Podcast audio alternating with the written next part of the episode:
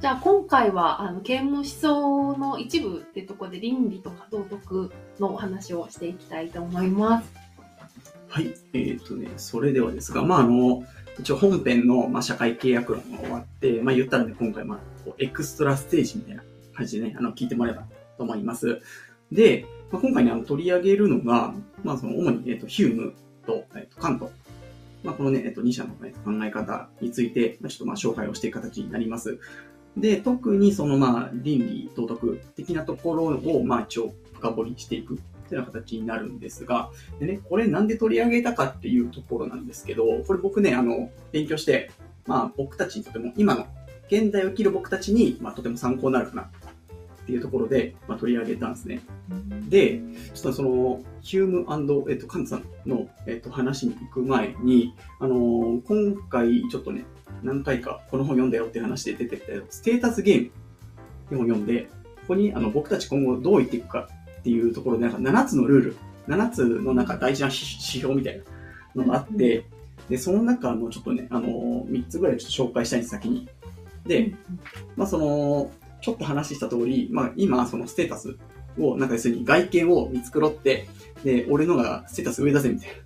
っていうこう戦いをしてて、これは言ったら、まあ終わりのない戦い。うんまあ1000万円持ったとしても、当然2000万円持ってる人がいるし、3000万円稼いでも1億円持ってる人いるし、1億円稼いだってなんかビル・ゲイツいるしみたいな。もう一生勝てないみたいな。うん。っていう、まあ言ったらもうこうね、あの終わりのない戦いになってしまうので、その中で、まあなんか、まあいろいろと、まあ、考えなきゃいけないこと、中で3つちょっとね、代表的なものを紹介すると、1つ目、えっ、とね、自分の、えー道徳的領域を、領域を小さくする。小さく小さく。そう、自分の道徳的領域。これね、どういうことかっていうと、要するにね、あんま人のことどうこう言うなってことなんですよ。あそう。要するに、あの、道徳的にはこうだよね、みたいな範囲がめちゃめちゃ広いってことは、要するに、例えば、えっ、と、あいつ不倫しやがった SNS でなんか出てきたぜ、畜生ふざけんじゃねえ、みたいな。っあていうのがどんどん広がっていくと、まあ、要するにこれって、外にベクトル向いちゃうんですよね。じゃなくて、自分にベクトル向けようぜって話なんですよ、これ。うんだもっと自分の内面を、えー掘り下げるために、まあ、要するに自分の、えーそのフィールドをちょっと狭くして、で、自分の、まあ、要するに内面と向き合ってください。この後ね、そのカントさんの話とか出てくる部分にそう繋がるんです。であこっちは絶対的に許せない道徳的な領域は極力小さい方がいいみたいなことで合ってるのかなそうだね、そんな、まあ、イメージはそんな感じね。ううんそうそうそうそ価値観を押し付けないみたいな。う。うん、そうそうそうそう。そんな感じで二つ目が、まあ、これね、まあ、普通なんですよ。えっとね、人と違ったことをする。うんうんまあ、だからこれあれだよね、みんながやってるから、みたいな感じでやると、要するにめちゃめちゃ比べる相手いるじゃないですか。要するにあの最近言うあの、レッドオーシャン、ブルーオーシャン。ブルーオーシャン戦略でいくと、要するにあ比べる相手がほとんどいない。うん、ってなると、ある意味、まあ自分らしく生きるというか、生きやすい。けども、要するにめちゃめちゃ同じことみんなやってるみたい。要するになんだろう、みんな、えっ、と、インスタグラムやってる。そうするともうみんなもういいねの取り合いみたいな感じになって、これめっちゃ苦しい。うん、だからまあ人と違ったことしようね。で、最後、えっ、とね、夢を見ているということを忘れない。で、これ何かっていうと、要するにそのなんか自分がね、正しいとか、うんぬんとかって、これって、まあなんか状況によったりとか、変わってくるじゃないですか。うんなんか絶対的なものないよね。だからなんか自分今俺100%正しいぜって思っていても、そんなものは一瞬であのね、打ち砕かれる可能性もあるので、まあ要するに今、自分が、まあ、た正しいいいとか思ってることも、まあ本当一寸先は闇的な感じになってるかもしれないで、そういう、まあなんだろうな、えっ、と、脆弱性というか、うんそういうのを抱えてんだよっていうのをあの忘れないでくれみたいなことを言っていて、あ、確かにそうだな。そしてかつ今回の話につながるので、紹介したんですね。うんで、ちょっと次にあの、ヒュームさんの考え方に入っていくんですが、あの、ヒュームさんはね、とかく、あの、感情を優先したんですね。で、あの、最初の方ではデカルトとかの話が出てきたと思うんですよ。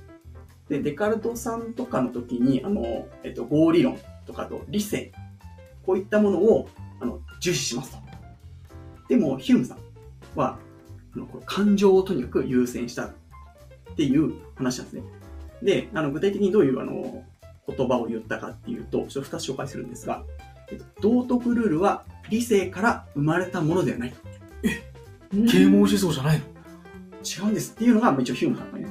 うん、まあでもね、最終的には理性の話もちゃんと出てくるんですよ。ただ一応、なんか多分前提としてっていうか、まあそれこそ、いや、ちょっと二つ目言いません。え二つ目は、えっと、理性は情念の、情念ってですね、感情ですね、うんの奴隷であり、うんまたそれだけのものであるべきだっていうふうな、まあ、話をしていて、まあ、とかく、まあ、感情がまず大事だよね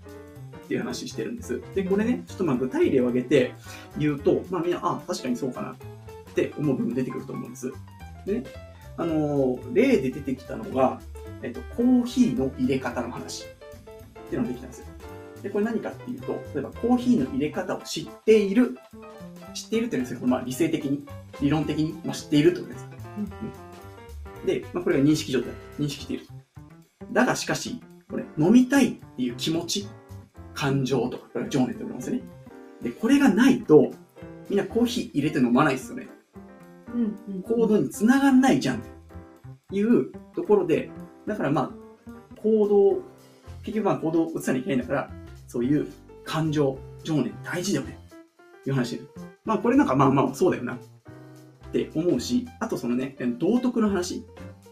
っていうと、まあ、その道徳的にその正しいとか悪いとかって判断するときって、大体その相手に感情移入すると思うんですよ。えー例えば、えーと、目の前に A さんと B さんっていう人が例えばいたとして、じゃあ、A さんは、B さんに、じゃあ B さん悪いやつ。A さんやられちゃった人。って考えたときに、B さんにやられました A さんを見て、で、どう思うかじゃないですか、結局。うんそれが、なんだろう、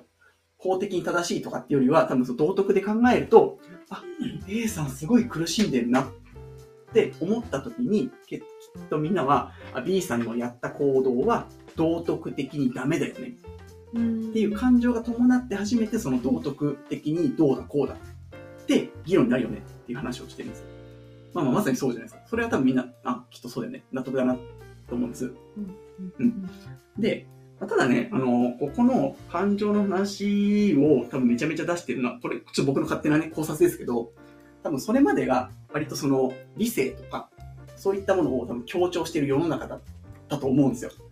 そこに対して、一旦その感情のこう、くさびを打ち込むみたいな多分意味があったのかって個人的には思っていて、でね、あの、最後ヒュームさんは、僕たちはじゃあね、どういう風な、あの、人、どういうところを目指していかなきゃいけないのかっていう話をしていて、それがね、あの、えっと、真なる、えっと、判定者になりましょう。これ、真なる判定者でいいのかわかんないですけど、真は写真の真ですね。真なる判定者になると。で、まあ、これどういう人かっていうことなんですけど、まあ、俯瞰的な視点を身につけた人。で、これだから、ルソーとも多分すごい多分関わってくるからって、うん、多分同じような感じだと思うんですよ、結局。まあ、仲良しだからね。うん、うんそうそうそうそう。で、前提として、まあ、あの、ヒュームが言ってるのは、その、幼少期。僕たちは幼少期の時に、その、全道徳的な共感力が持っていると。で、これは単純に他人に感情移入する。これは持ってる。まあ、まあまあ、だからこれは特になんか勉強とかなんかしなくても、あ、あの人の気づいたそうだとか、あの人かわいそうだとかって思える。だがしかし、これだけじゃ足りないよねっていう、話を、えっ、と、していて、だ僕たちがその真なる判定者になるためには、例えばいろんな経験、まあ例えば友達を傷つけてしまったとかね、うん、あとはその歴史とか、まあ、いろんなものを学ぶ中で、じゃあ、その感情移入することによって、本当に例えばその人のためになるのかねそういう俯瞰的な視点、だから、まあ、なんだろう。あ、やってるね。そう、俯瞰的な視点を持たないと、あの、ただ感情移入するだけじゃ、まあ、真にその人のためにならないよね。うん。だから、それこそね、あの、目の前に子供がいます。自分の子供ね。うん。で、例えば、転んだ、倒れた、膝痛い、泣いているってなってきたときに、じゃあそのまますぐに大丈夫って言っちゃうのは、言ったらその、えっ、と、ただ感情移入していくことだけども、もしかしたらそこで助け、すぐ助けるんじゃなくて、そうそう、嘘を言ってるよね。そのなんかその、泣いたらすぐに、えっ、と、あやすんじゃなくて、なんかそれこそ、えっ、と、一回その不快な感情を、例えば味わってもらうみたいな。だから、その子のために、後々も考えた上で、じゃあどうしたらいいのか。俯瞰的な視点を身につけて、じゃあそこですぐに助ける。それとも助けないのか。っていうのも含めて、あの、その真なる判定者になりましょう。で、この真なる判定者になっている時にはすでに言ったら、まあ感情もそうだし、理性も、まあ同じぐらい育っているんで、その話をしてるんで、なんだかんだ言って、あの理性も大事だよねっていう話をしているんですよ。まあでもなんかね、この、やっぱいろんな経験をなんかしていかなきゃいけないっていう話は、まあまさにそうだなって僕は思っていて、まあ、なのでね、ヒュームさん、まあまあ、なかなか、そうそう、いいなって、そう思ってね、紹介したんです。だからこれをね、えっ、と、この時代に、まあ、なんだろう、紹介したっていうか、それこそ今では、えっ、と、キリスト教世界で、まあ、いろいろもう、なんだろう、決まっちゃってたものがいっぱいあるじゃないですか。それを感情なんかどうでもいいみたいな感じたところに、感情大事だよねって言ったのは、まあ、このすごい僕の中ではあいいなって思って、まあ、紹介したっていうんですね。であとね、ちょっとまあ、道徳とは関係ないんですけど、ヒュームさんね、あれなんですよ、あの、因果率を批判してるんですよ。で、因果率ってあ何かっていうと、あの、科学的な思考。うん例えば、えっ、と、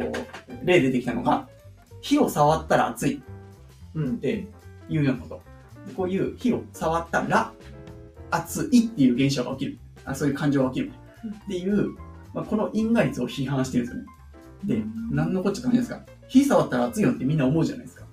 でも、あのヒュームさん的には、まあなんかね、100回触って熱かった。かもしれないけども、101回目本当に熱くなるか分かんなくねっていう話をしてる ヒュームさん。へりくつじゃねえか。いや、でもね、でもこれ、まあ僕は、まあなんかいろいろその、なんかちゃんと本読んで、あ、確かにそうだなって思ったのは、例えば今までこう信頼されていた科学技術とか理論とかってあるじゃないですか。でもそれって100年後も正しいかって正直わかんないですか。あると思うんですよ。なんかその、なんとかの法則みたいのが、その物理の授業とかで習ったものだったとして。それって例えば、あれ？例え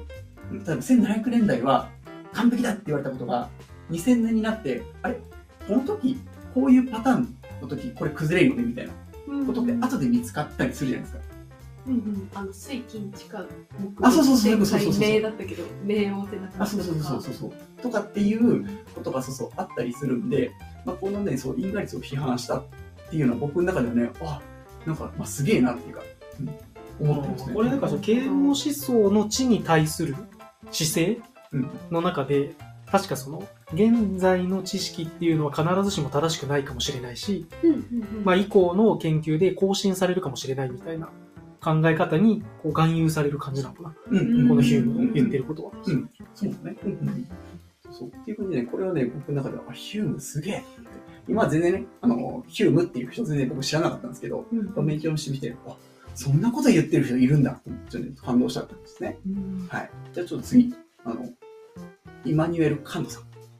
のね、話してみます。で、カントさんもね、もうここの世界ではめちゃめちゃ有名人で、ただね、カントさんの言ってることすげえ多分難解なんですよ。難しいんですよ。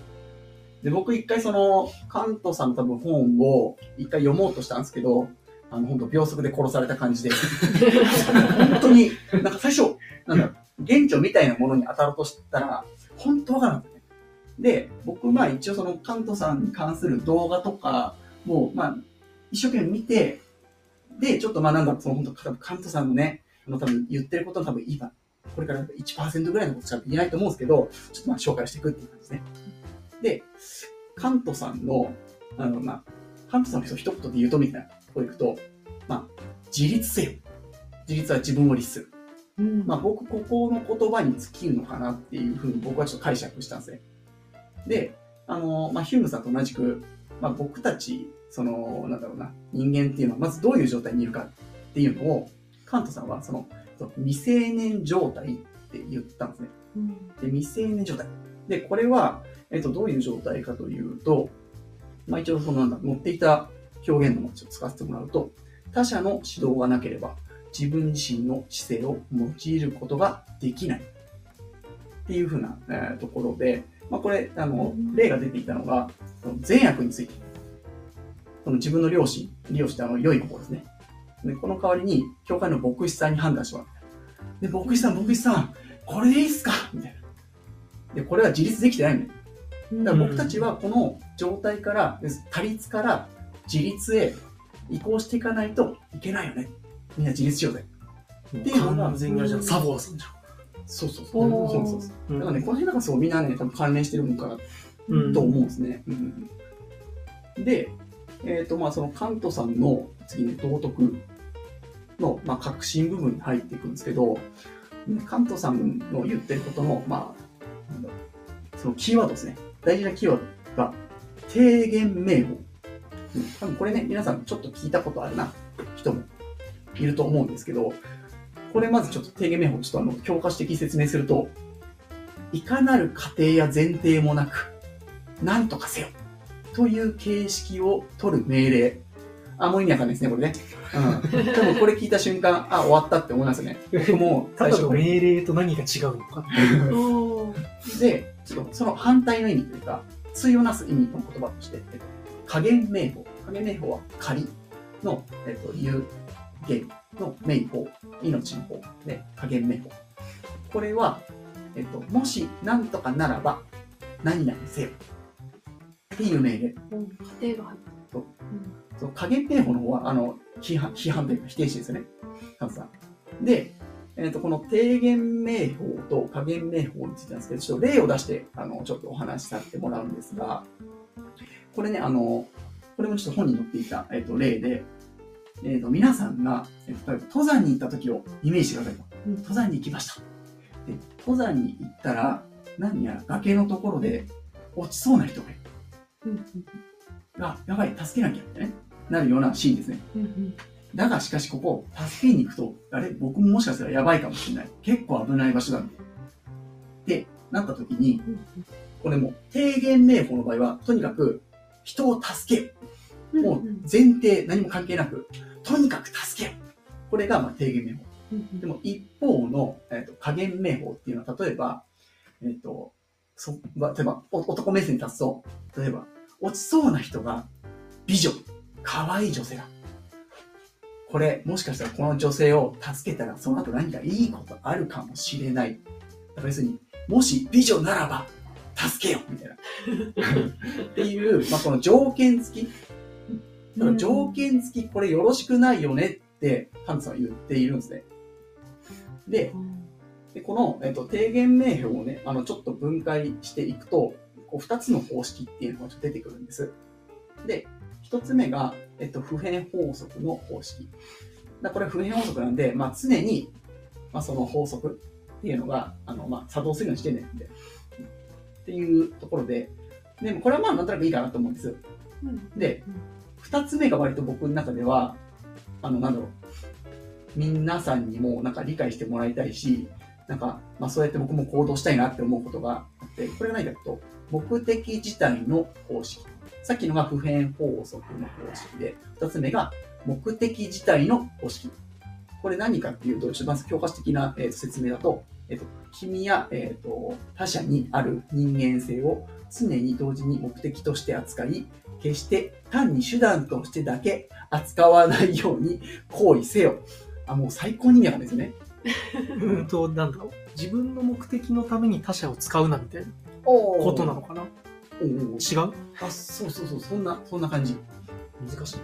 でね、これあの、ドラえもんをね、例に出すとすごいわかりやすくって、あの、なんだろう、ドラえもんとのび太くんの関係でいくと、なんか僕の中では、あの、なんか通常のアニメバージョン、通常アニメバージ？ョン、だから映画版と通常版があるじゃないですか、ドラえもんって。うんで、割となんかその通常版は、なんかあの、のび太くんはドラえもんのことを手段としてちょっと扱ってる部分多いと思うんですよ。うん。例えば、うんうんドラえもん、ジャイアンがさ、みたいなうん話するじゃないですか。これは要するにドラえもんじゃなくてぶっちゃけいいわけですね。道具があればいいみたいな。うんだからもう、ドラえもんを手段として扱ってる。うんジャイアンに勝つためのそうそうそうそうそう。これが別に目的自体ではない、まあ手段として扱っちゃってる。うん。これダメだよね、パターン。うんで、一方、映画版に関しては結構なんかあの、もう、ドラえもんと、なんかのび太のなんか友情みたいなのめちゃめちゃ多分こう、あるじゃないですか。うんなんかもう、ドラえもん、君を何とかして助けるぜみたいな。ってあったりするじゃないですか。うんだからあの感じは、要するにもうドラえもんじゃなきゃダメみたいな。とにかくドラえもんと友情を結びたいみたいな。もうドラえもんといることが目的になってて、だからこれは目的自体の方式だよね。っていう風になるんで、まあだからイメージはそんな感じ。だからその人と関わる上で、まあそういう風な、えっ、と、その人を手段として扱うみたいあーなことを言ってるってことですね。うんそうそうそうそう。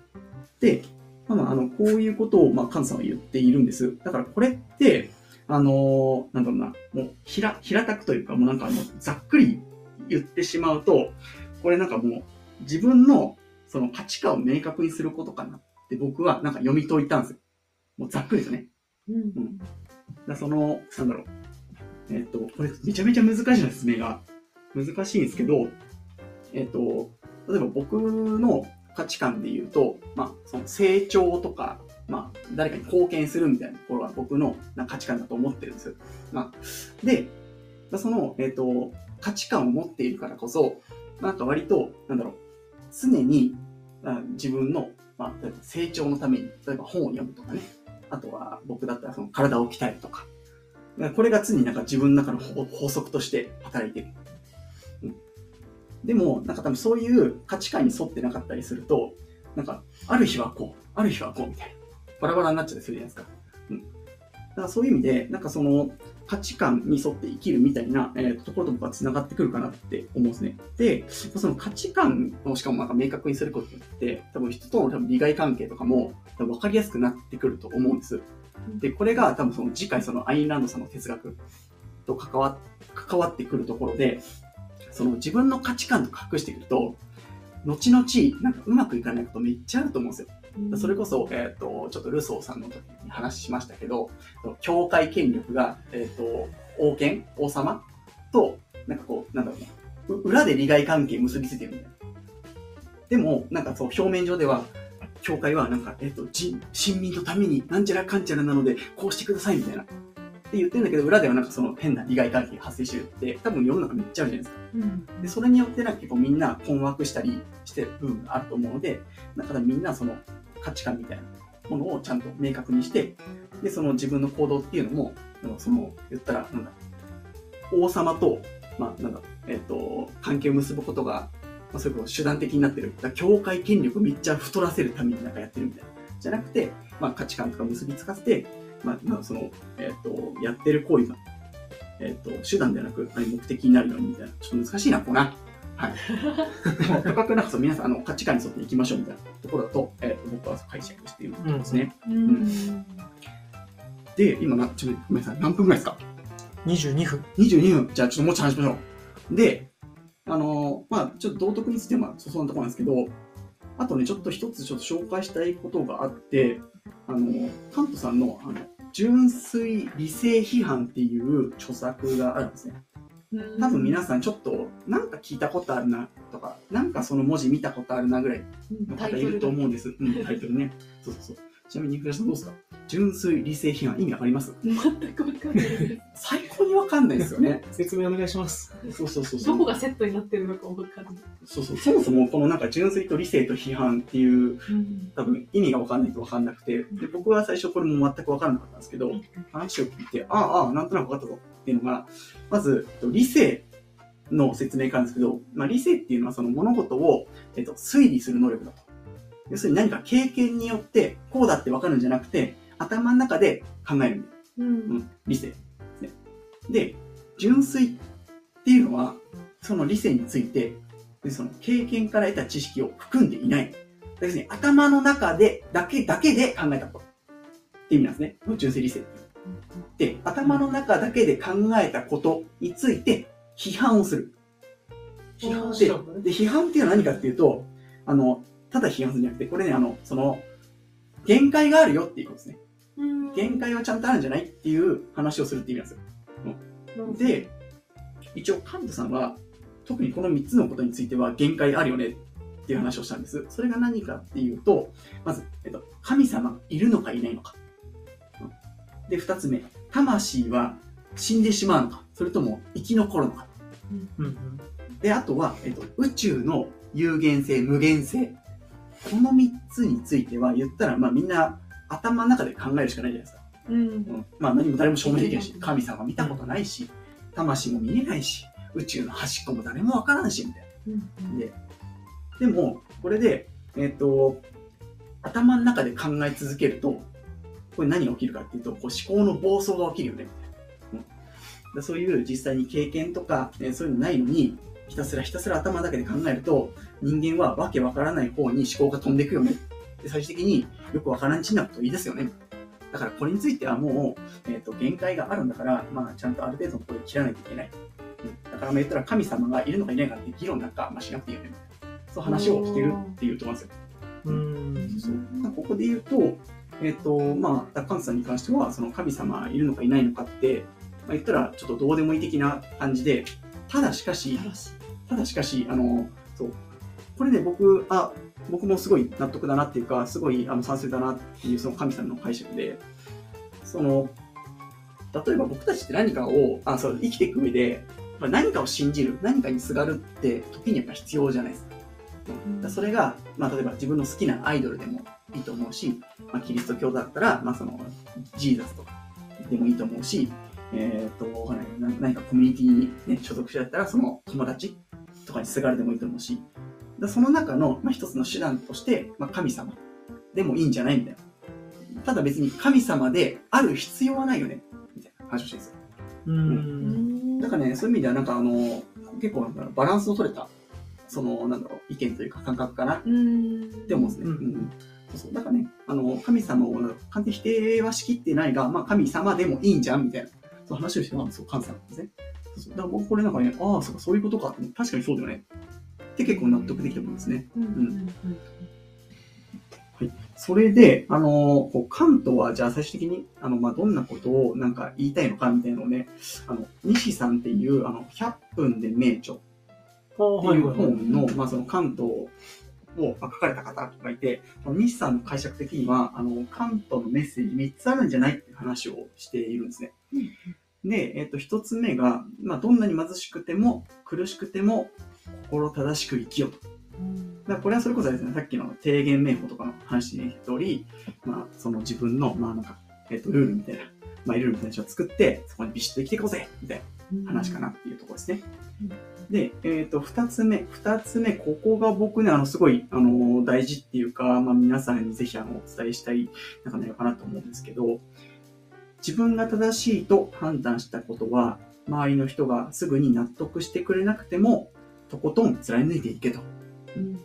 そう、やっぱね、あの、何事も、なんだろう、特に新しいこと始めるときとかって、なかなか周りに理解されないことってあるじゃないですか。で僕も、なんか今まで、なんか、なんだろう、周りみんながやっていなかったことで何か始めたこととかに対して、まあ、それこそ家族とか、周りの友人が、え、何それ？みたいな、結構ね、リアクションされたこともあって、その時はちょっとやっぱ、ね、ちょっと、ちょっとシュンってするんですよ、やっぱ自分も。でも、なんかね、それ続けてると、なんかみんな、なんか、あ、そういうことか、とか、あ、まあ、あいつはしょうがないよね、みたいな、そういう感じになるんで、そこでね、なんかすぐ心折れずに、まあ、ある程度、多少のね、向かい風があっても、まあ、もちろん向かい風があるってことは逆に言うと飛べるってことじゃないですか。ね。そうそう。だからそういう時も、まあまあ、心折れずに頑張っていこうぜ、みたいな、うん、話。そして、えっと、最後。ここはね、僕もあんまりよく、あんまりよくわかってないんですけど、えっと、三つ目。えっと、関東の道徳論は決して、えっと、滅死方向、滅死方向であの、滅する、えー滅びるに私、方向。いや、うん自己犠牲。まあだから、関連です。自己犠牲ですね。自己犠牲を、えっと、強いるものでない。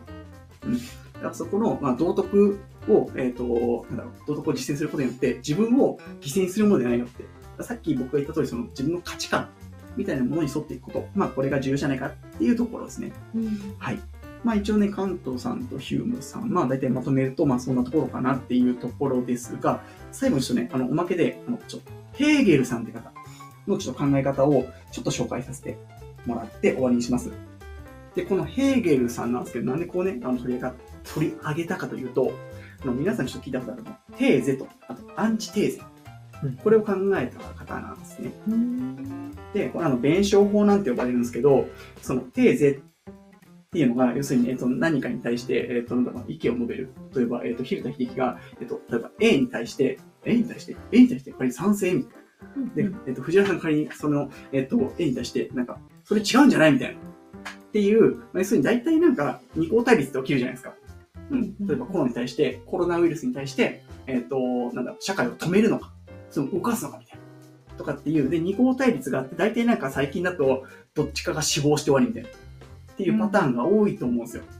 でも、そのヘーゲルさんのその弁証法っていうのは、そのテーゼ VS アンチテーゼの後に、最後、人テーゼっていう、まあその、統合というか、総合というか、まあそれを合わせ持った考え方っ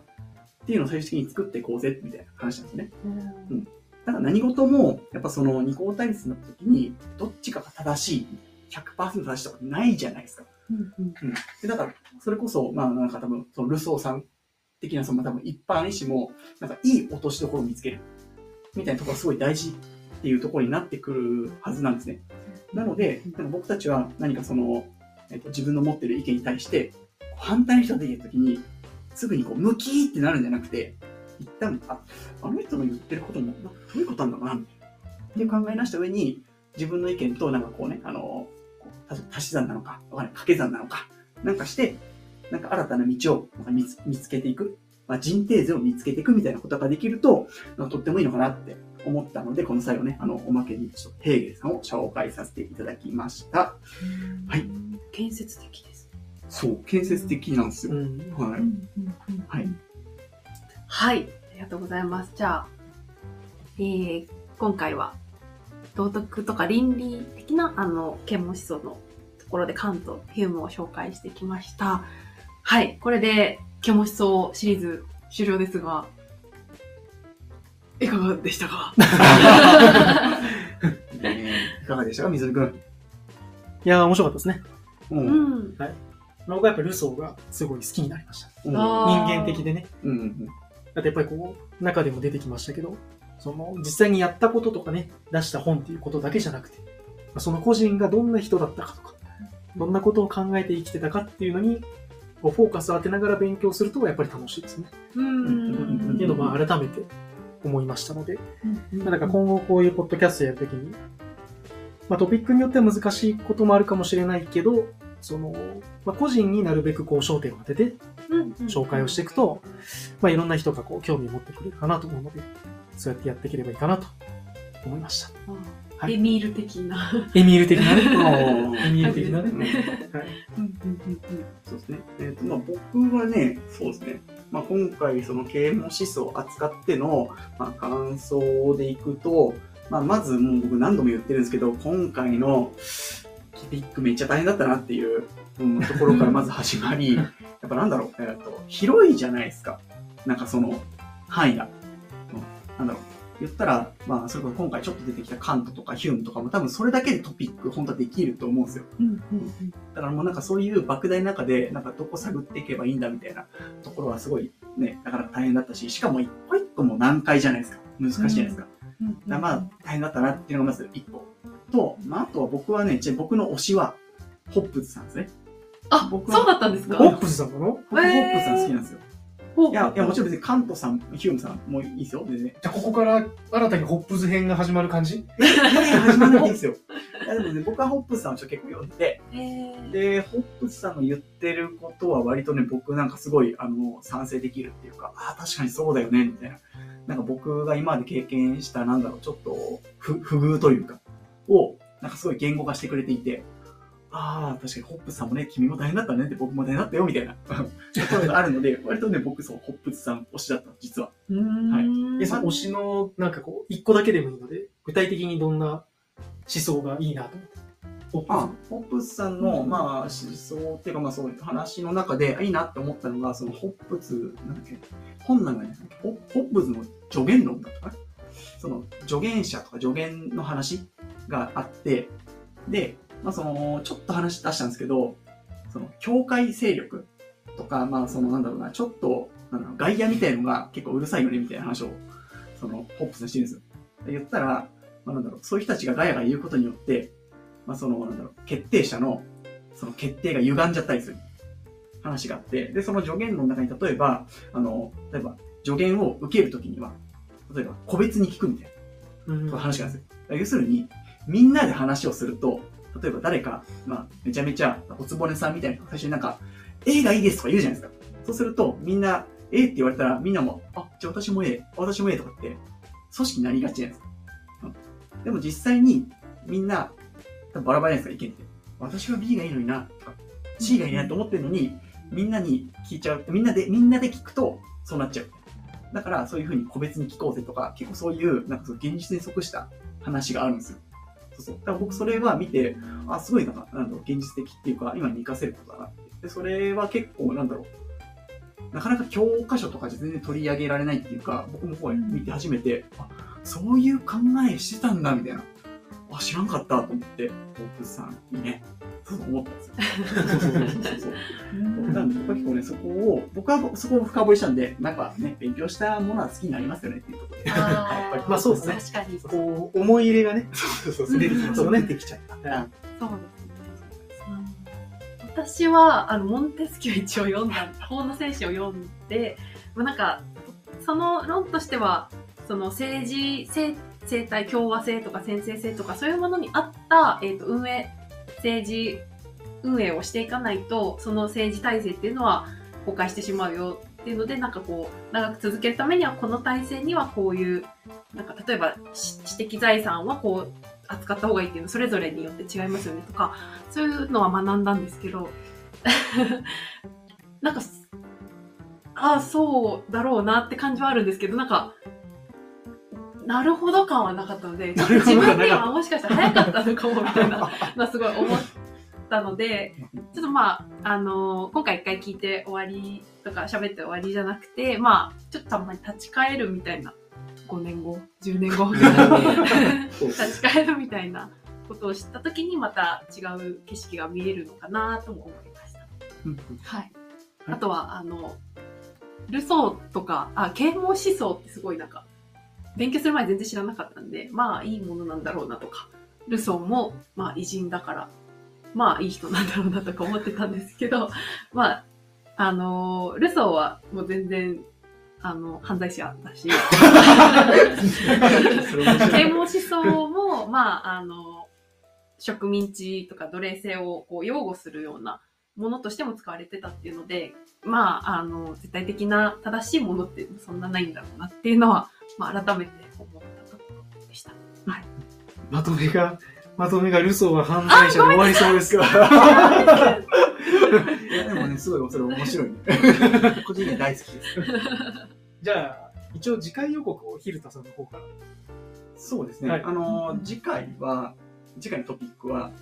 あの、アインランドさんっていう、そのアメリカの、まあ、資本主義とかその個人の、えー、と思想にめちゃめちゃ影響を与えたと言われる方の、えっ、と、まあ、なんか著作などを掘り下げていくっていう、えー、と回にしていきます。で、アインランドさんの方は、本、本は、あの、聖書の次に、あの、アメリカで売れてるって言われてぐらい、アメリカの思想にまあ、影響を与える、与えている、まあ、本で。で、僕はちなみに、その、アインランドさんの、えっと、小説が有名なんですけど、小説を読む前に、あの、なんかそのアインランドさんのなんか考え方が載ってる本とかな、あのセルフィッシュネスっていう、えっとわがままみたいな題名の本を最初に